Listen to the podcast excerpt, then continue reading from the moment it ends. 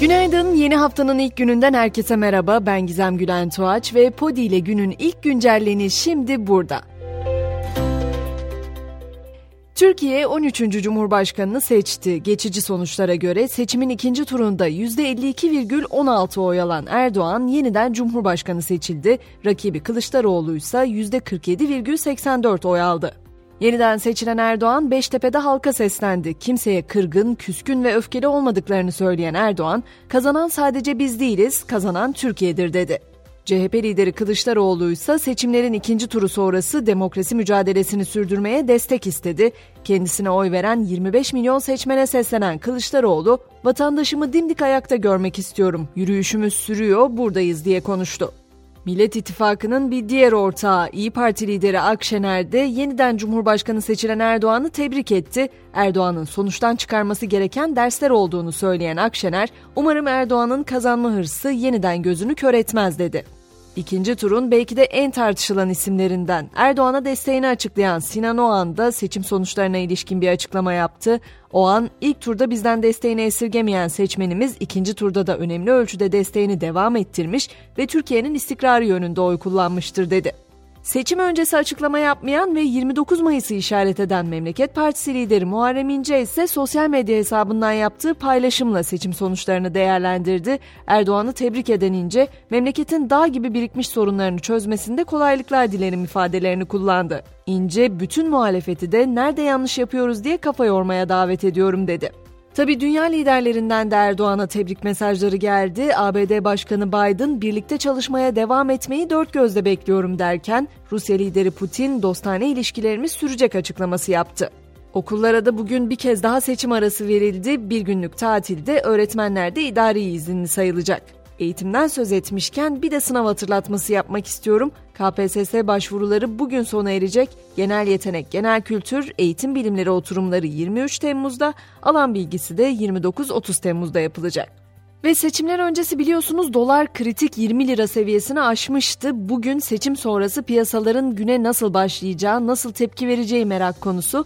Ancak ABD'nin John Hopkins Üniversitesi'nde yapılan bir çalışmaya göre 2022 yılına ait sefalet endeksinde Türkiye ilk onda yer alıyor.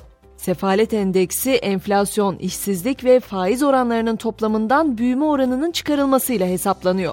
İlk sırada Zimbabwe'nin bulunduğu listede onu Venezuela, Suriye, Lübnan, Sudan, Arjantin, Yemen, Ukrayna, Küba ve Türkiye izliyor. Peki biz seçimi konuşurken dünyada neler olup bitiyor? Hemen kısa bir de dünya turu atalım. New York'taki Türk evine demir levye ile saldıran sanık Akbıyık hakkında denetimli serbestlik kararı verildi. Akbıyık'ın Türk evi ve yakınına herhangi bir şekilde yaklaşması yasaklandı. İngiltere'de ise hükümet hayat pahalılığıyla mücadele için harekete geçti. Başbakan Sunak'ın perakendecilerden temel gıda ürünlerine tavan fiyat uygulanmasını isteyeceği duyuruldu. Fransa'daki benzer bir uygulamadan yola çıkılarak oluşturulduğu aktarılan plan süpermarketlerin gönüllü katılımına dayalı olacak. İtalya'nın turistik Venedik kentinde ise sular parlak yeşile döndü. Nedeni henüz bilinmeyen olayla ilgili soruşturma başlatıldı. Büyük kanalın yeşile dönmesinin çevre aktivistlerinin bir protestosu olup olmadığı araştırılıyor. Sosyal medya devi Twitter ise Avrupa Birliği'nin dezenformasyonla mücadele kapsamında ortaya çıkardığı zorunlu olmayan uygulama kurallarından ayrıldı.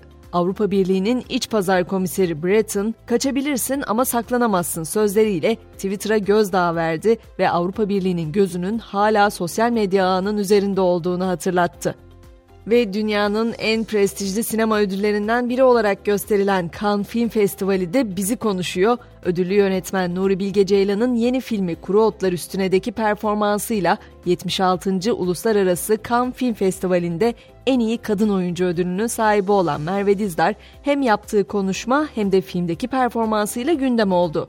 Uluslararası medya kuruluşları da genç oyuncunun performansına övgü yağdırdı. Spordan notumu da ekleyeyim. Seçim dolayısıyla hafta sonu biliyorsunuz maçlar oynanmadı. Süper Lig'de 36. hafta maçlarının tamamı yarın oynanacak. Tüm karşılaşmaların başlama saati de 20 olacak. Böylece güncellenin sonuna geliyoruz ve bu sabahın mottosunu Einstein'dan bırakmak istiyorum buraya. Doğruyu gördüğü halde düşüncelerini değiştirmeyenler cahillikleriyle mutluymuş gibi yaşarlar diyor tüm zamanların en iyi fizikçisi.